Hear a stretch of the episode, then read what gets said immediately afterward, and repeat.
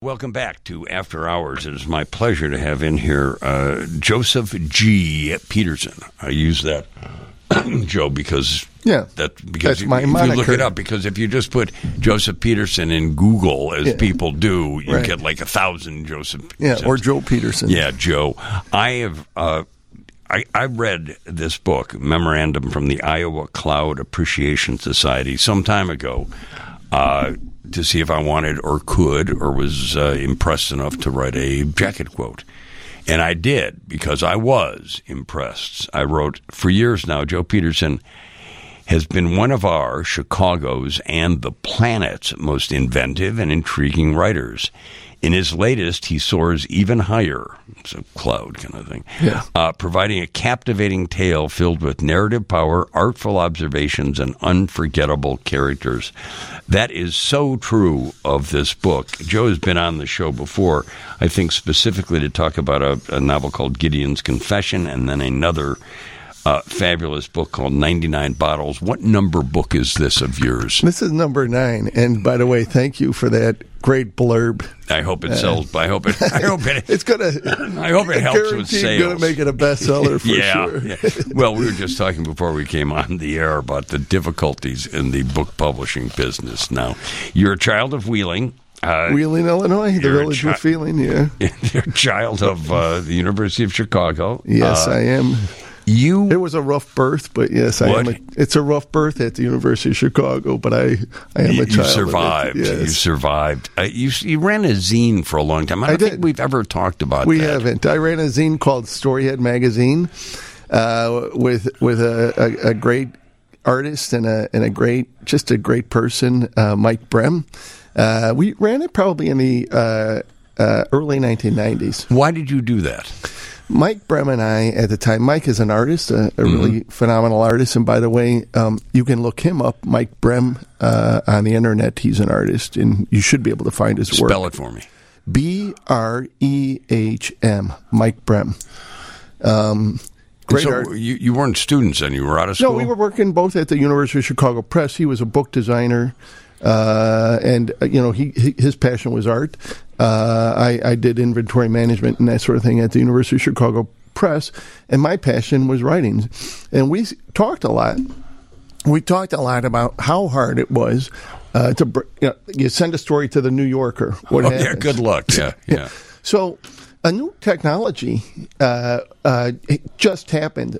Mike, being in uh, uh, design and book production, uh, really had his ear to the ground, and he heard about this new technology. It was called the DocuTech print technology, and it was very early digital printing. So, what you could do is uh, you could take a file, uh, put uh, on a chip or uh, you know on a, on a some sort of digital delivery system, uh, put it into this big gigantic uh, copy machine, and uh, it would it would spit out uh, copies of your book. It would even staple them. Wow. So for us, it was like, why why are we sending stuff Why to are New we? Yorker? Yeah. Why are we waiting for rejection slips? Yeah. Why are we waiting for Yeah. rejection Yeah. slips? Let's just try our own magazine. And um, You ran it for a while, we didn't we had we had ten issues. Uh, I'll tell you a little bit about about the history of it. The concept of the magazine was to uh, feature both writers who wrote stories and artists who did artwork.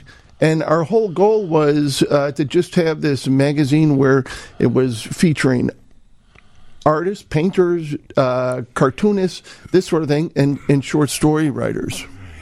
and photographers too, or no? We had photographers, and then uh, we would have small magazines within the magazine. So people would submit uh, small microzines, and we'd staple them into our magazine. How interesting. How And we interesting. we had uh, ten issues, and what was really neat about it, it was it was kind of like a. Um, Did uh, you have subscribers? Did we you had we had subscribers. distribute these to There strangers? So here's the thing: we we found out about this technology, DocuTech, and we created this magazine called Storyhead. Little did we know that concurrent with our discovery, everybody else was making the same discovery, and thus began uh, what was known as the zine revolution. Yeah, yeah, yeah. So we were really part of the zine revolution. We flowed into the zine revolution, we didn't know there was a revolution. we just uh, we were doing it. Everybody else was doing it, and later it was called a revolution. Uh, there was a guy named uh, I believe his name was R. Seth Friedman. Mm-hmm. He ran a magazine called Factsheet Five. Factsheet Five was this uh, compa- uh, basically this large magazine that you could buy, and it had a listing uh, with uh, brief uh, reviews of all the mag- uh, of, Of all, all the, the zines, zines. that were submitted to him. so the neat thing about Factsheet Five, it became the o- organizing uh, principle around uh, Zines. the zine revolution. So that it's real. Like anyone who wants to study uh, zines in the 1990s has to start by looking at uh, Factsheet Five, which How is interesting. and so we would send our magazine. What happened to the revolution? I uh, I don't know what happened. Uh, um, maybe what happened was, um, uh, you know what happened? I know exactly what happened now that you ask. Uh, what happened was the internet started to, to evolve, Yeah, yeah. and um, uh, what took over, what became sort of the new form of the zine, were uh, blogs. Yeah. remember everybody had their own Everybody, blog. yeah, I didn't, but Yeah. everybody, you Yeah. didn't, but I didn't either. did. But so blogs took over, and I think uh, zines sort, and then Amazon came on, and Yeah. just you know what was what was a, a moment in time, uh, you know, an, uh, a But you were there, man. You were part a of the niche- a revolution. technology uh, launched this uh, revolution. It was a, a really exciting time, and there was so many uh, great uh, zines. One, one one that people sh- still might know about was a, uh zine called Cometbus. Oh, right, right, And- right. I've heard of that. Yeah. Well, we'll we'll get into uh, uh, Joseph G. Peterson's novel writing. Uh, th- this is just a great book, Joe. Memorandum from the Iowa Cloud Appreciation Society. It mostly takes place in an airport. Uh, you know, without George Clooney. That's Yeah. one thing Yeah. I think Yeah. of. We'll be back after a short uh, short little break. I have not read all of Joe Peterson's books, but I have read Gideon's Confession. 99 bottles and his latest memorandum from the Iowa Cloud Appreciation Society. I do think he is one of Chicago's best, most stylish, and thoughtful writers. Uh, you have a website? Yeah. What is it? Uh, I, you'll have to look it up. It's not e- easy. It's joseph.g.peterson wick site or something like that. You'll Look find it. Joseph G. Peterson. You'll find it, and you'll find stuff about this. What is the birth? Tell me about because I read it, and, and I always am curious about how novels are born. What is what was the birth of this fantastic novel? Were you, You know- sitting in? A, I'm just going to say, were you sitting in an airport one day and said, "Wow, you know, this is something." No, uh, I, I, I wasn't sitting in, a, in the airport, and uh, how, how novels get birthed, even in my own life, is a, is, mystery to you. Is a mystery. um, usually, it starts with um, uh, it just starts with a sentence or two, you know, and- Really? and, a cadence or something, and you're like, "There's an interesting sound to this language uh, that that sounds that, that there may be some." Prospect here uh, following this train of thought um, and what I what I did uh, for some reason in this particular story the opening like I may have written a paragraph that just occurred to me about a guy sitting in an airport Yeah. and I started studying uh, pictures of airports and you know, there's so much beautiful uh, photography. It's amazing how much beautiful photography there is of airports. And uh, there was something about looking at the photography of airports uh, became very provocative to me. And I think one of the things I was doing when I was trying to write it, because it's written in small chapters, yeah, was really to have the chapters feel um, accidental and spontaneous, like things that would happen that would just be completely uh, spontaneous and accidental as they happen in real life. And I remember just being open to that kind of stuff. There, there, there are, and I, I told uh, Joe before I could pick a paragraph on almost any page to read, but I just want to give you a sense of his style and his mind. I, if a paragraph can give you a sense of your mind. Yeah. Uh, this is uh, chapter 21. He couldn't stand in a line these days without thinking from time to time of cattle at the slaughterhouse. And whenever he thought of cattle being rounded up for the final cull, he was so saddened by the dire inhumanity of human toward beast, he vowed to give up meat forever. On the other hand, the great machinery of animal death would occur with or without his participation, and as long as he had cravings for hamburgers and steaks, it didn't seem likely he would ever forego meat. That is an incredibly observant and fun paragraph, and it really captures this guy. I think. Yes, Do you it agree? does. Yes, it does. How hard is it? Does a does a paragraph like that, Joe, f- flow out of you, or do you rework? I'm trying to get at what your method is. Do you have a, a standard time for writing? Do you sit down every day? What is your You know, uh, writing routine? if people when people ask me that question, I compare myself to guys who like to go to the driving range and hit a bucket of balls. I'm not a golfer. I've never hit a bucket of balls at the driving range, but they go, they knock out a couple of balls, uh, blow off a little steam, uh, adjust their mind, and, and go get on with the rest of their day. For me, it, it's just really uh, I, I, I write a sentence here, a sentence there. I, I just do it throughout the day. It's just my way of basically. you have a, a full time job. I have a full time What job. is your job? Until- I work at the University of Chicago Press. Uh, I do a lot of uh, uh, uh, data analysis and inventory management and a lot of the logistics Mm-hmm. Components uh, uh, at the back end of our business. So that's a very uh, mathematical Sure, sure. uh, part of part of my day to day job. But you know, I, I always say I do math by day and in sentences uh, at the other parts of the day. You have two kids I have two kids uh, and a wife. and a beautiful wife, two beautiful daughters. Um, one's in college, one just graduated college, and Wow! Congratulations. but you know my writing career, and this is the thing that's really I think w- was always important to me. I always wanted to be.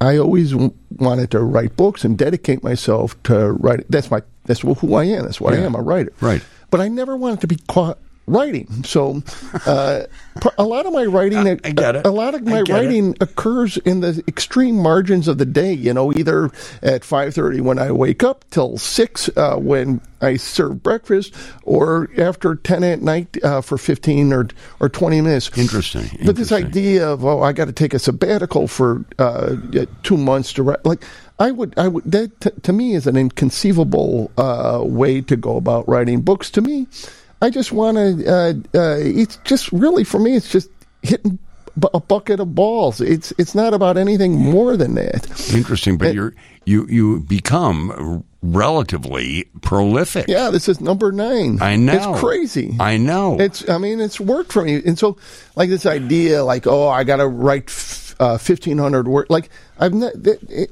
that's never been the point for me. It's more like let's take a shot and see see see where where the sentence goes today. For instance, uh, in a book like uh, a memorandum from the Iowa Cloud Appreciation Society, it is basically a a guy at the airport guy at the airport. Uh, t- take some trips through his own mind and uh, Yeah, like- describe it. uh, How, all right, let's uh, say I'm a movie producer, Joe Peterson. Yeah.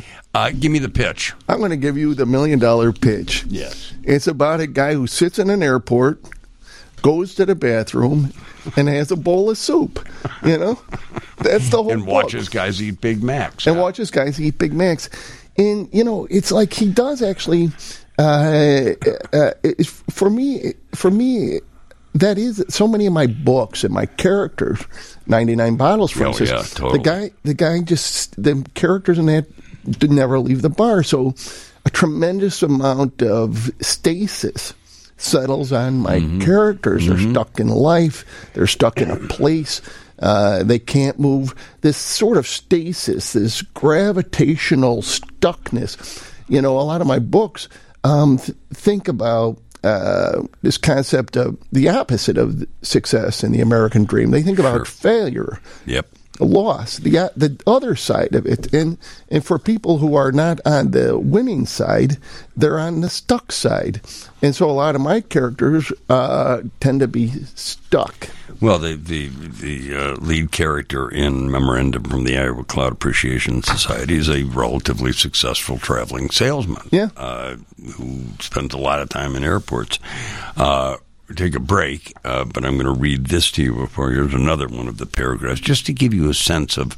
I, mean, I think Joe is one of the, the finest writers writing these days, even if his method of writing is kind of weird. Most people go, "What? You do a sentence here or there?" Uh, here's the beginning of chapter 27. It was strange. Moore was happy all of a sudden. He felt joy in his heart. A smile was breaking across his face. It amazed him how accidentally and suddenly joy could grab hold of him. It was always around a woman, he thought. Not any kind of woman. Usually it was with a woman who was more attractive than he thought he deserved, but who nonetheless seemed keenly interested in him. He wondered if it could pass as his definition of happiness. That's a great sentence, and it is also a great, great observation. Uh, we will take a break and continue on with Joe for a few more minutes after uh, you hear some news. Uh, as I said, the, my quote on the back of this is For years now, Joe Peterson has been one of our. Chicago's and the planet's most inventive and intriguing writers. In his latest, he soars even higher providing a captivating tale filled with narrative power, artful observations, which you just heard, and unforgettable characters. We'll be back after the news. Welcome back. I have a couple more minutes with uh, Joe Peterson. Uh, his latest book, Memorandum from the Iowa Cloud Appreciation Society, is not a long book, uh, and it's very short chapters. I mean, it, it, uh, which I think is the the new thing these days. Uh, all of his books are terrific books. You can look him up on Google or whatever. Amazon. Amazon, Google. Joseph G. Peterson, S O N, at the end of it. Uh, you have some uh, the book promotion business. We've been. You should hear what we're saying off the air. it is uh, can be nightmarish, but you've got a couple things coming up, don't you? Yes, I do. As a matter of fact. Um, uh, I have um, actually my book launch is going to be at the Seminary Co-op Bookstore. Great bookstore on December second, uh, which is a Friday at six p.m. Uh, you can go to the University of Chicago calendar uh, website and uh, learn more about that. I also am having a, a, a book release party uh, at Jimmy's Woodlawn Tap in Hyde Park, 57th. Great, great tavern. 57th and Woodlawn on Saturday, December 3rd, between 3 and 5 in the afternoon. Uh, I'll be reading uh, my book uh, with my friend uh, Giano Cromley, who will be reading from his book as well. What's his book? Uh, you, novel? Yes, his book's a novel. Good. Yeah. Do you like? I mean, you're such a personable guy. Do you like going out and talking about your your your own work? I like talking with you. What are you talking about? yeah, everybody likes talking to me. Yeah, you're like, wow, Rick, read some more. Read some more. That's uh, right. Now, if you two, if you people out there heard me read those two paragraphs, I think that would be uh, is certainly a, an interesting. You should have been hooked. You should have been hooked. Uh, and you should. And, and if not, we're fishing in the wrong hole. I guess. Yeah, that is true. That yeah. is really true. Uh, it's just it is. Uh, it's about a traveling salesman who who makes observations about life and meets yeah. characters. And, yeah. Yeah. And uh, you've created something good here. Yeah. Now what? Now you're you'll go home after this and write a sentence that'll be part yes. of your next. That's exactly his, right. That'll be part of his next yeah. novel. That's yeah. how you work, yeah. yeah. yeah. I just tinker away, and you know, before you know it, there's a book there. It's like, really, there's another book. Do you at one point uh, do you keep this in a pile, or I know I'm getting really, you know, what, what do you mean pile? Like a pile of papers, or I write on uh, I write I write on my computer. Okay, um, and I always have a variety of different projects working. Uh, you know, in different voices, different, you know, first person, second person, third person, you know, different projects. So I'm always like working on this project, work, work, work. Um, uh, you know, what do you what do you read? What do you what do you read? I'm uh, uh, you know, there are great readers, and I'm guessing you're you're one of them. Uh, you know, just get into a book, read it um, uh, cover to cover. Yeah. I kind of, I'm, I'm kind of uh, constantly reading. Um, um, uh, you know, I work in academic publishing, Sure. so uh, I, you know, I'm open to reading academic.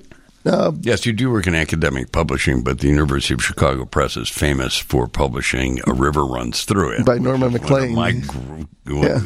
remarkable book. yeah, and um, uh, Young Men and Fire also remarkable. Right, right, right, Yeah. right, right. His, Yeah. uh, yeah, Yeah. Uh, he was something. He was something. Do you have a fa- Do you have uh, authors who have influenced you? You know, uh, you asked me that last time I was on the show, and I was like, man, I That should have given you a long time to come up with I, an answer. I, was shocked I couldn't come up with anything. Uh, but I'll be completely uh, brutally honest with your audience. sure, Um, Saul Bellow. good for you. I mean, when I was a kid, I was working in a, an aluminum mill, um, and uh, I was reading Henderson the Rain King, mm-hmm. And uh, I, I had gone one year to Iowa State, uh, dropped out of. Well, I, I had decided I wasn't going to go back to Iowa State. I applied to the University of Chicago. I got the aluminum job by telling a guy who who was hiring me. Uh, by the way, I applied to the University of Chicago, so that must mean something to. Uh, and while I was there, I was uh, uh, reading Henderson, the Rain King, and I'm like, my God, you know, uh, if uh, a guy like Saul Bellow had to go to the University of Chicago uh, to write a book like this, that's exactly where I want to go. good for you. And I, you know, I, I was happy to. Uh, I was happy I got in. He was quite a guy. You know, it's interesting. We can do this some other time, but Yeah. it's interesting how Bellow seems to have gone out of favor. Uh, you don't hear. No, You yeah, don't, you don't, well, you don't yeah. hear. And I, he's I- one of my favorite writers. Yeah. Ever. Yeah, uh, you know, um, there the thing what it is about Saul Bellow uh, for me because I, I, as you pointed out, I make sentences like that's what I do. Yeah. I don't. I almost think that's what I do. I make sentences, uh, one after the other. My dad was a bricklayer. He laid one brick after another, and I kind of follow in his footpaths. But I lay one sentence after another. Um, but uh, but Bellow for me, it's just like his sentences. You know, uh, this book Ravelstein, one of his last Sure, ones. sure. So um, uh, uh, the opening pages of Ravelstein, uh, the prose is so brilliant. Uh, the way he settles into the story in this sort of backwards way, the prose opening uh, paragraphs are so brilliant of Ravelstein that when I read it, uh, and, and I was talking to a friend of mine, um, uh, we read it together. My friend said, "That's so good. He should win the Nobel Prize a second time just for that set of sentences." I mean, for me, he, I don't know if he was as a storyteller. Uh, you know, uh, he might be a little diffuse, and so maybe didn't capture uh, people who want to read stories. But for anyone passionate about Oh, English language, I agree. I think that is true also of your book, Joe Peterson, Memorandum from the Iowa Cloud Appreciation Society. Read this first, then go back and read the other eight that he has written. It is great to see you, Joe. thank you so Uh, much, Rick. great- Thanks for everything. And it's great to read you, too. We'll